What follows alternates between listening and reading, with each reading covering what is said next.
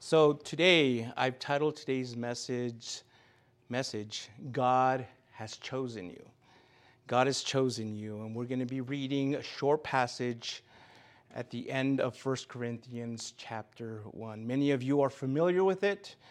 Um, and I, decide, I decided to, to, to pick that particular passage because, again, I think that we, as I mentioned when I was last here, we sometimes forget. Sometimes uh, we sometimes forget the basics, and we are so overwhelmed, and we're thinking about so many other things that, you know, we forget that we're chosen. God has specifically chosen each and every one of you. I believe there, if I'm not mistaken, about 3 billion people in this planet, around roughly 3 billion more or less.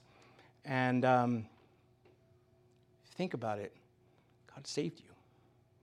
All those billions of people, not just are living today, but that have lived since God created man, you know, He saved you. He's called you you know, we, we live in a world right now where wrong is right, right is wrong, where evil is good, good is evil.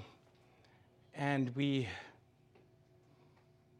you know, these people, we're surrounded by voices and people telling us that we're stupid because of our faith. We're stupid for believing in Jesus and the crucifixion, and, and um, we're mocked and made fun of, and we're called foolish. And, you know, so today, you know, I just want to get back to that place and say, hey, you know what? Really, the cross is foolishness to those who just don't get it. But to those of us that do, we're privileged. We are we're blessed. That God has revealed His wisdom to us. And so that's what I'm going to be focusing on today and, and just encouraging you. Encouraging you that if you feel like an outsider, you feel like a nobody, you feel like a loser, you feel like a failure, because that's how the world is making you feel. Just remember, God has specifically chosen you, and in His eyes, you're not. You're special. So that's where we're going to be at 1 Corinthians chapter 1.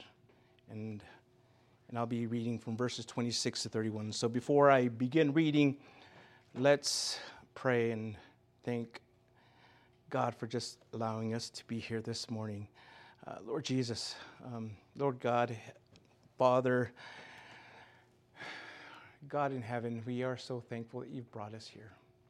We're so thankful that you have given us another day to, to breathe the air that you created, to enjoy the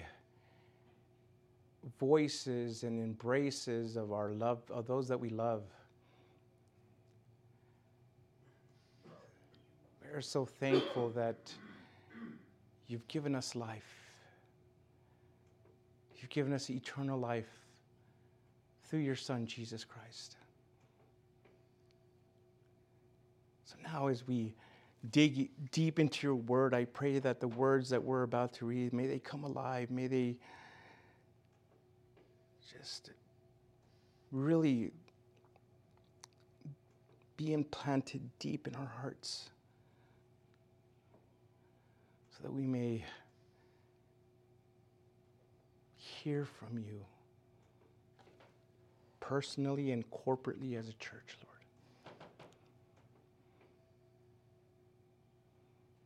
we're, we know that you have a message here for us. So we eagerly await that. Lord, use me as your instrument tool.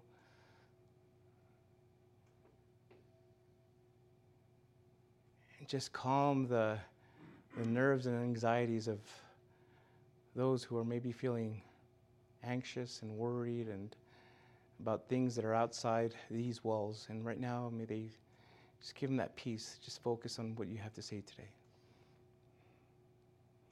So we can fill this room, Lord, with your spirit. Open our hearts and minds now. Bless those watching and listening. May they be blessed as well. We pray all these things in the name of your Son, Jesus Christ. Amen. All right. 1 Corinthians chapter 1, verse 26. Brothers and sisters, consider your calling. Not many were wise from a human perspective, not many powerful, not many of noble birth. Instead, God has chosen what is foolish in the world to shame the wise. And God has chosen what is weak in the world to shame the strong. God has chosen what is insignificant and despised in the world, what is viewed as nothing, to bring to nothing what is viewed as something, so that no one may boast in his presence. It is from him that you are in Christ Jesus, who became wisdom from God for us, our righteousness, sanctification, and redemption, in order that, as it is written, let the one who boasts boast in the Lord. Previous to this passage that I just read, that we just read together, Paul had just finished making the claim that, uh, that the apparent foolishness of the message of Christ crucified, it, it revealed the extent the vastness of God's wisdom. See, what he was explaining was that for both Jews and Gentiles, the cross of Christ was just something that they couldn't wrap their heads around. They, it was way over their head, or it, it was just something they, they couldn't mentally grasp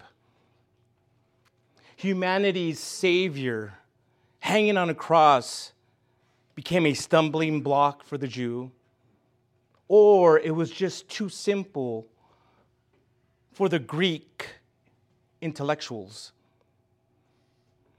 However, now Paul also realized, was aware that uh, there was also a big problem in the church at Corinth. You see, later on in chapter 4, it's revealed that the believers there had a tendency to be puffed up with pride. But here's the thing the gospel of God's grace leaves no room for personal boasting. God isn't impressed with our looks, our social position, our achievements our national heritage, or our financial status. And so, Paul, he wanted them to see how foolish this was in light of the divine wisdom and power, and how inconsistent status seeking and how inconsistent status seeking is with the gospel. First, Paul challenges his readers to take, to take a good look around the church, to note who wasn't present among them. And this he did in verses 18 through 25. You see, glaringly absent from the church are those people who held positions of status in the secular world in accordance with secular values. See, church, the, the church, whether it's this one here or just the church in, in general, meaning all believers, it isn't really made up fully of intellectuals, social influencers, or the rich and famous celebrities. It's not. It's made of just ordinary people for the most part. Now, in verses 26 to 31, Paul wants the Corinthians to give thought to those present in the church. Look at yourselves, Paul challenged the Corinthians, granting the possibility of a few exceptions. Paul reminds the Corinthians of the rule that for the most part, the church, again, isn't composed of the wise or the powerful or the noble when judged by fleshly, unbelieving standards. Instead, God has chosen to save the foolish, the weak, the insignificant, and the despised, the nobodies. The word chosen in verse 27 is very significant because it underscores that God chose those on the lowest rung of the social ladder. It wasn't that these were all that would come to God. It's that these are those whom God ordained to come to Him. And it wasn't that God couldn't do any better, it was that God chose not to do better. Now, following the principle set down set down in verse 19, Paul explains why God selected the undesirables of this world for salvation. God has purposed to nullify the wisdom of the wise and to humble the proud. He has chosen to do this by employing means and people that the world rejects as weak and foolish and worthless. God hasn't done this because the weak and foolish are any better than the powerful and the proud. He has set aside the highly regarded and employed or used those things which are disdained so that all the glory might come to himself and not to anybody else, not to mere man, this that there is the concluding point Paul makes in verses 29 through 31. If God were to achieve his purpose, his purposes through the worldly, through those that the world considers wise and powerful, we would be inclined to give the praise and glory to the men he has used rather than to God. This world believes the shakers and the movers, the influencers are the ones who make things happen. Even the church seeks to evangelize and train those whom the world regards as most likely to succeed. But God, our God in heaven, chooses the opposite those whom we'd expect to fail, or more accurately, those we already deem to be failures, the losers of this world. And don't misunderstand me. I'm not saying that God sees Christians as losers. He doesn't look at you as a failure. No, that's not what I'm saying. Rather, when God calls people to his family, he intentionally chooses those whom the world rejects. He prefers the weak over the strong, the forgotten over the famous, and the nobodies over the somebodies. He starts with the people the world chooses last and actually prefers to choose the weak instead of the strong. Now, let me give you a mental illustration. Imagine a group of children who are about to pick sides for a game of kickball. And If those of you old enough, you know what I'm talking about. You guys played that game before. And we know what that's like to line up against the fence and wait to be chosen. Typically, the best two players, the athletes, are selected as captains. And they, in churn. uh, and they like each take turns picking the best players that they possibly can for their teams. But just suppose those two who are always picked last are given the chance to be captains. Suppose the game unfolds as an exercise of having fun, not just winning the game. Suppose the teams are delighted in having captains who can't kick or field well, but love to play the game. And that love, that excitement, it becomes infectious.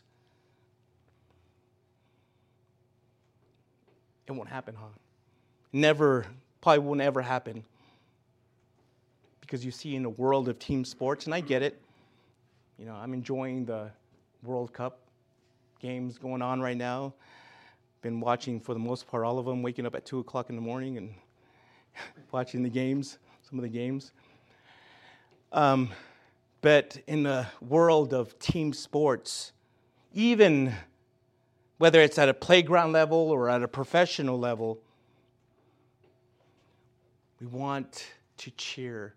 And we want to go for those who will perform, those who are the stars, the Ronaldos, the Messis, you know, just those superstars. That's who we want to go for. That's who we want to cheer for, whether or not that's the country that you're rooting for. You still want to see them you know, dribble the ball and you know make that make that amazing goal. But guess what? Here's what I'm trying to say. God, our God, loves to pick the ones picked last. Again, in verses 27 and 28, Paul reminds the Christians at Corinth of why God chose them. And let me read to you those two verses in the New Living Translation. God chose the things the world considers foolish in order to shame those who think they're wise. And he chose the things that are powerless to shame those who are powerful. God chose things despised by the world, things counted as nothing at all, and used them to bring to nothing what the world considers important. And let me give you an illustration, another illustration of what that means. When the world throws a party, what I mean by the world, know, famous, the rich and famous celebrities, the, the beautiful people are always invited. Ran a nightclub, hire a security team to keep the ordinary people out only the in crowd makes it past the rope line. Helicopters are flying overhead, and the paparazzi or anybody with a, a phone, they're out there taking pictures, hoping that they get that special one, and they'd be they take that that either embarrassing moment or that special moment so they can be the first ones to post it in their social media. You see, it's all about who shows up and who's wearing what kind of dress and trying to match this man with that woman. That's how the world throws a party. But God does it differently. God chooses those that have nothing to brag about. God chooses people that no one at all would invite to a party. He includes those who would normally be excluded. And why does he do this? Why does God do it this way? So that he can subvert, invert, and convert human values. Let me repeat that. He does this. He includes those who would normally be excluded so that he can subvert, invert, and convert human values. He does this to shame the wise, the strong, and to bring them to nothing the things that are impressive to our world. Why does God choose? Why does God uh, choose to have um, choose those people, those things? Um, well, why does He have? Uh, why does He choose those people? Well, verse twenty nine answers it. So that no one, no one may boast in His presence. In other words, God determined to choose despised ones, those who embrace the foolishness of the cross, so that no one can boast about his or her human accomplishment or position in his presence.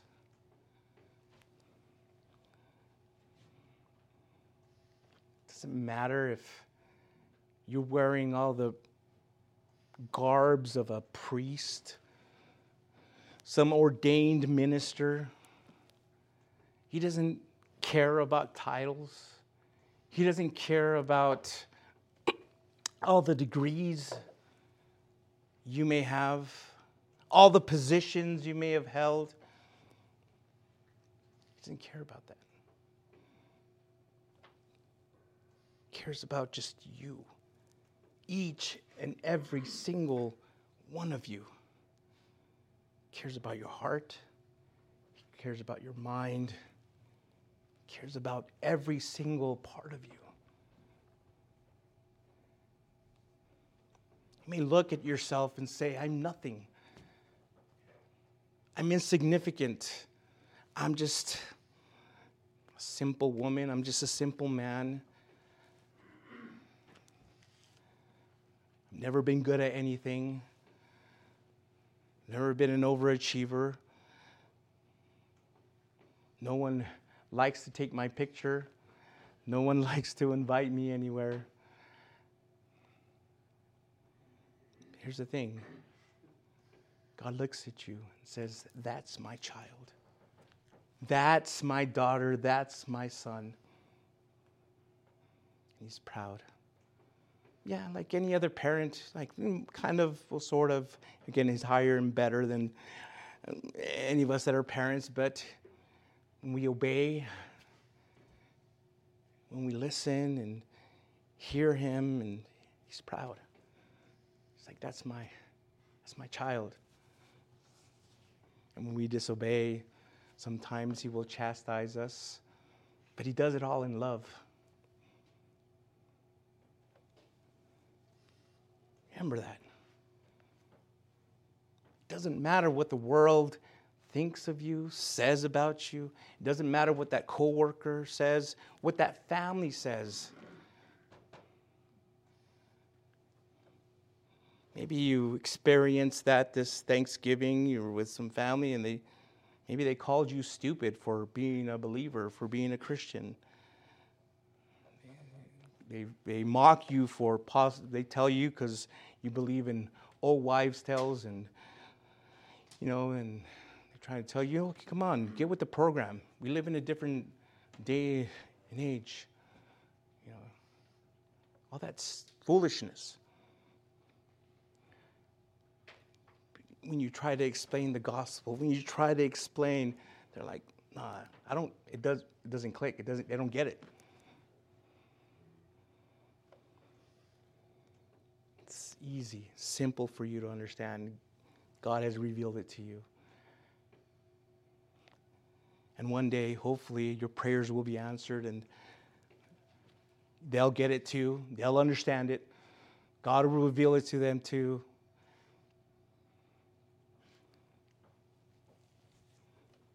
And then they'll get to a point where maybe you were at saying, I can't believe how stupid I was for believing those things and mocking Christians. And, you know, you just, you understand what the, what the cross is, what it means, what it represents, what it did for you.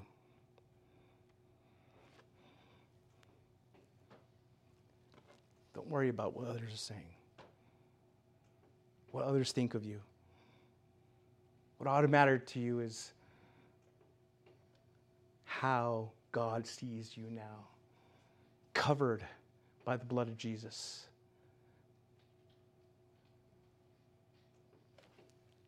Now, this special relationship with God that so many people, so many people are yearning for, that have a deep down, empty hole in their hearts that are looking for so many, they've been trying to fill it with so many things, and yet they haven't been able to find it.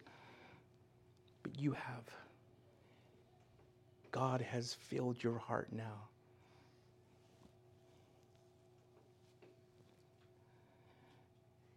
Don't give up praying for those family members. God called you, He called me. I really believe He can call anybody. Anybody.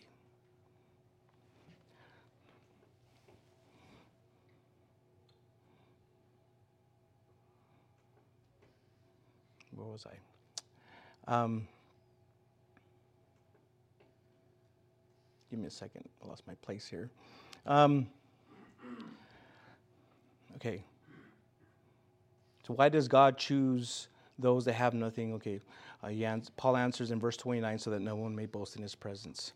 Um, God wants believers to constantly recognize that they have nothing to brag about before Him. Rather, they're completely, completely 100% indebted to Him.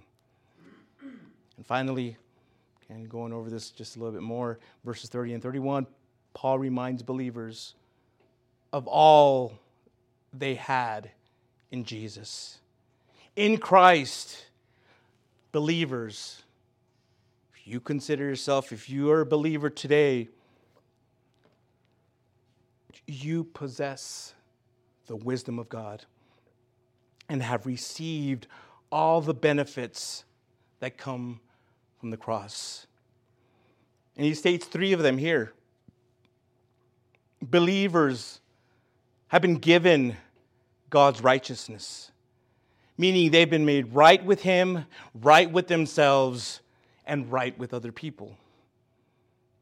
Believers have received sanctification, meaning they've been set apart and made holy, both positionally and practically. And believers have received God's redemption meaning God, through Christ, has purchased the believer from the power of sin. Those are the three benefits. You've been given God's righteousness, you've received God's sanctification, and you've received God's redemption. Therefore, because of those benefits, my friends, Christians, believers, you, my brothers and sisters in Christ, can properly boast. Not of your own achievements, but in the Lord. Paul references Jeremiah chapter 9, verses 23 and 24, to show that those who have nothing to brag can boldly brag about what God did for them on the cross. And here's the thing church.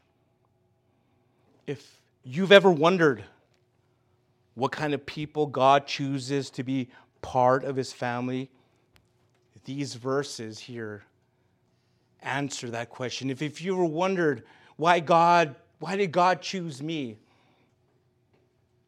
These verses help answer that question. I have no doubt if you're anything like me or you're just a human being, maybe some of you have struggled with those thoughts of feeling insignificant, feeling unimportant, feeling like a loser, feeling like a failure. Maybe feeling that God couldn't possibly choose you. Maybe some of you, again, have wrestled those feelings. If so, let me point out to you what, again, what verses 26 to 31, what they say about the sort of people God chooses. God intentionally, He intentionally chooses the losers of the world, those that the world just considers unimportant. Don't miss, again, don't misunderstand me.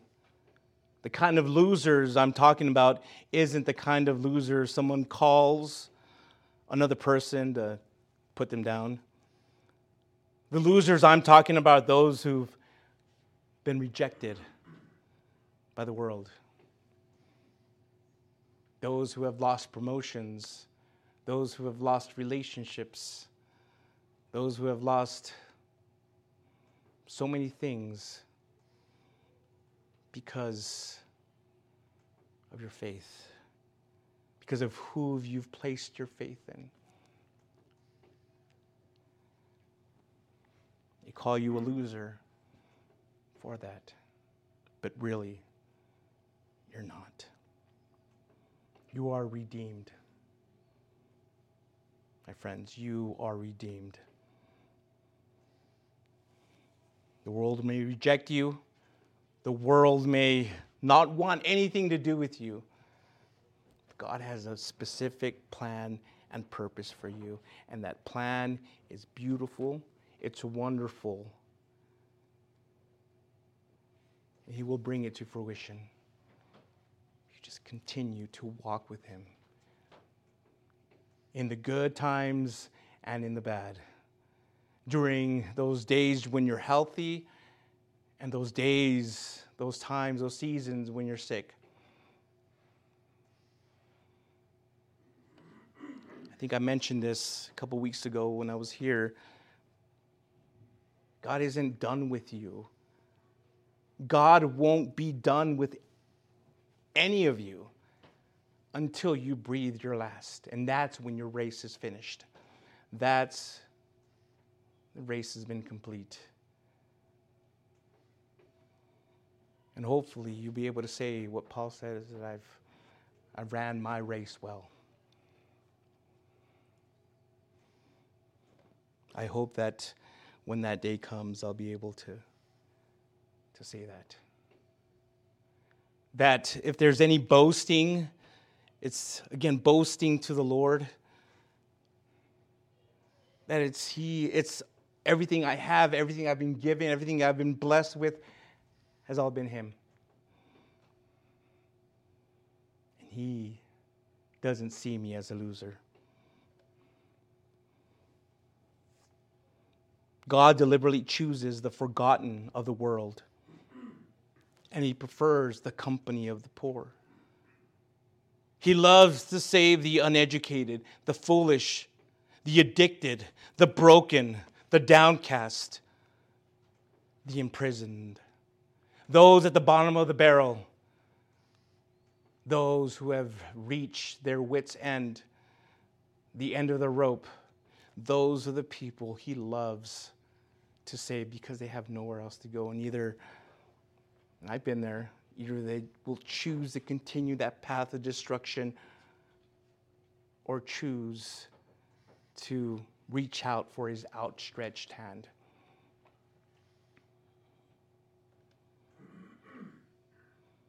He chooses you. Remember you, like I'm asking you to remember where you were, where your life was, or what, where, what, what was going on in your life when God called you. you were probably, maybe you were at the bottom of your barrel, at the bottom of the barrel, too.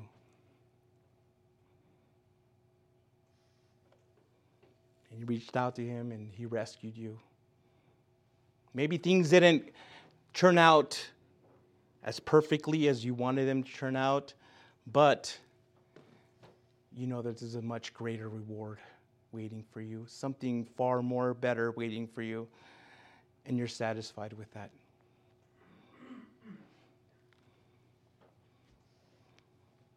He has chosen you. So don't feel bad if you don't have a doctorate degree in theology. If you feel like you're not the smartest person, consider Moses. He's, he's like, I can't talk. You know, I don't have words. I can't talk to Pharaoh. Think of all the people he used, all the stories. He used Peter, he used Matthew. He used, look at the women he used. They were nothing.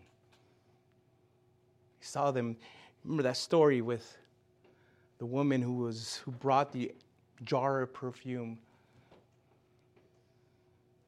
She came, she started, you know, pouring this, this perfume on Jesus' feet and everyone. It's like, what is this? What's she doing? Even Judas, one of his disciples, was like, man, that money could be used to, excuse me, that money could be used to help the poor. Jesus knew what she was doing. And for him, that was the most precious and valuable thing. Everybody else was doing their own thing, but this woman, she was, it wasn't about the perfume, it was just her heart. She was pouring her heart out to him. And that's what Jesus considered valuable. So, are you pouring your heart out to him? Are you broken? Come to Him and He will restore you. Again, He loves to save those people. In short, again, He specializes in saving those whom the world counts as nothing. A simple, uneducated, untalented, and clumsy believer, would I just describe? Hopefully, I know I am one of those uh, probably the most clumsy, clumsiest person. Um, but a clumsy, uneducated, untalented, and clumsy believer who has trusted in Jesus Christ as Savior and who faithfully and humbly follows his Lord is immeasurably wiser than the brilliant PhD who scoffs at the gospel. The simple believer knows forgiveness, love, grace, life, hope. The unbelieving PhD, on the other hand, knows nothing beyond his books, his mind, and his experiences. God chooses those that have nothing to brag about. Everybody who's somebody in the world typically has something to brag about. The wealthy tend to brag about how much money they have. Politicians tend to brag about what they've done or what they plan to do entertainers and musicians tend to brag about their popularity, all they've accomplished, their um, platinum records, the stadiums they filled, the partying they've done. And the religious people often tend to brag about all the things they've done for God. Oh, yeah, I serve at the church and I do this and I do that and you know, I'm you know, I'm one of their highest ranking elders or leaders in the church and man, pretty soon I'm going to take over the pastor's job. you know, those are the religious ones. They boast about themselves. God, however, as I've been talking about, prefers to call those who don't have any of these things to brag about, so that the one who boasts boast in the Lord. So, as God continues to transform you into the image of Christ, your life will echo the words written in Galatians chapter 6, verse 14. I'll never boast about anything except the cross of our Lord Jesus Christ. The world has been crucified to me through the cross, and I to the world. God chooses those that have plenty of sin and weakness. As I said a minute ago, the Bible is full of stories of how God chose adulterers, conmen, prostitutes, murderers, thieves, and the physically disabled to do great things for him. This ought to convince you that if he chose them, nothing you've done in your past will keep him from choosing you. And so, why does God choose people like you and me? Because of his love and for his glory. To be a blessing to others and to share the love he's given you with those around you. See, God chooses people one, who once had messed up lives to show others who currently have messed up lives that, G, that in Jesus Christ there's redemption, forgiveness, hope, and peace, which again is something so many people are looking for, are searching for, yearning for. In 1 Timothy chapter 1 verses 15 and 16, Paul wrote, Christ Jesus came into the world to save sinners, and I am the worst of them.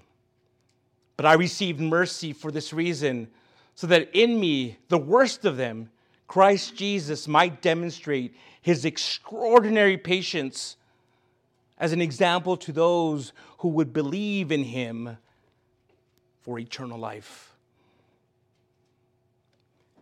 My friends, God can and will use you in spite of your past. You just have to be willing. You just have to be willing and say, Yes, Lord, use me. Friends, the gospel is incompatible with human pride. When saints strive uh, with other saints out of pride, the cure isn't to enhance their pride. The cure isn't to enhance their pride, to improve their self esteem. It's to remove that pride. The self esteem of the saints doesn't need to be commended, it shouldn't even be criticized. It needs to be crucified. Your self esteem, your self worth it needs to be crucified. Do you ever wonder why our Lord instructed his church to remember his suffering and death by observing the Lord's table to you know when we observe communion?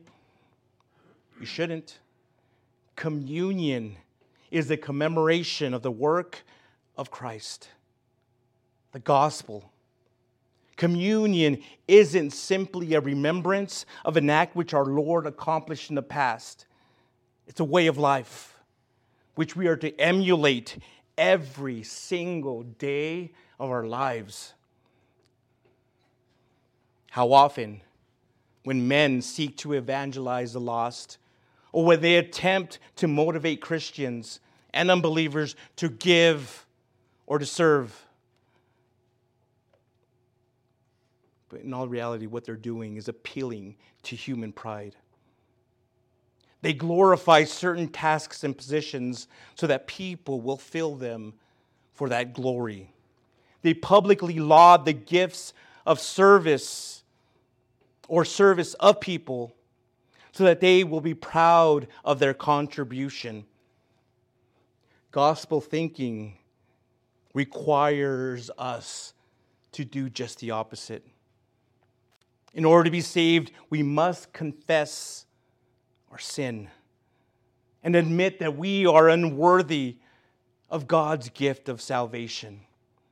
We must humble ourselves and accept the free gift of eternal life in Jesus Christ.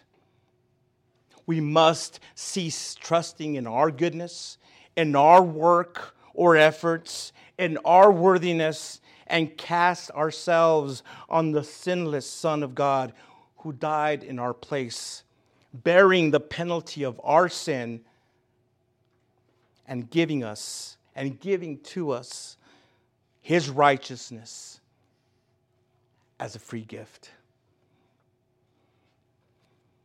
The gospel which saves is the gospel which humbles. And that humbling gospel is the basis for Christian unity harmony.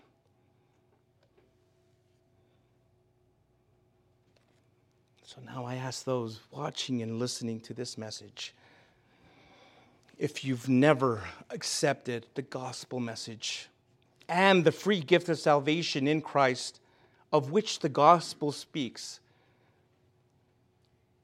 I want to invite you to do that today. I want to invite you to the cross and lay your sins for Jesus and ask Him to forgive you. And He will. He will forgive you. He will save you. He will redeem you. He will free you. And He will fill that hole that you have. As I said a minute ago, you've tried to fill up with so many different things. Will finally fill it with His love, His grace, His mercy, His peace. Why? Because that's what he did. That's why he went to the cross, to forgive you. So if you're ready to do that, you're ready to, to be redeemed, you're ready to be forgiven, you're ready to be a child of God. I want you to, wherever you're at, if you're somewhere safe, you're somewhere where you can close your eyes and, and bow your head, I want you to do that. And uh, I want to lead you in a prayer, and you can repeat these words after me, but speak them with a sincere heart. Like you really mean it. Say them like you mean it. Not like you mean it, but say them. Say them with all sincerity. The Lord knows your heart if you've blown it, if you messed up, He will forgive you. So let me lead you in that prayer. If you're ready to do that, just repeat these words Lord Jesus, I know that I'm a sinner, and I ask for your forgiveness. I'm sorry.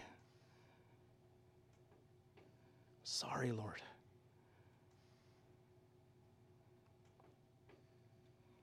I believe now with all my heart that you died for my sins and that three days later you rose from the dead.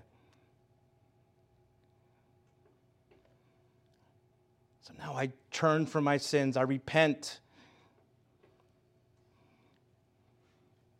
and confess you, Jesus, as my Lord, my personal Lord and Savior. Thank you for dying for me. Thank you for forgiving me. Thank you for saving me. And now, Lord, I ask you to fill me. Fill me with the Holy Spirit so that He may help guide me and teach me in my new born again life. In your name, amen. Thank you so much for visiting us here at Fresh Vision Calvary Chapel. We hope you were blessed by Pastor Angel's message. For more information about Fresh Vision Calvary Chapel, such as our service time or how to get connected, please visit our website at fvccelp.com. If the Lord is leading you to give to the ministry of Fresh Vision Calvary Chapel, there's a PayPal link in the video description below. Once again, thank you so much for visiting us here at Fresh Vision Calvary Chapel. We hope to see you again soon.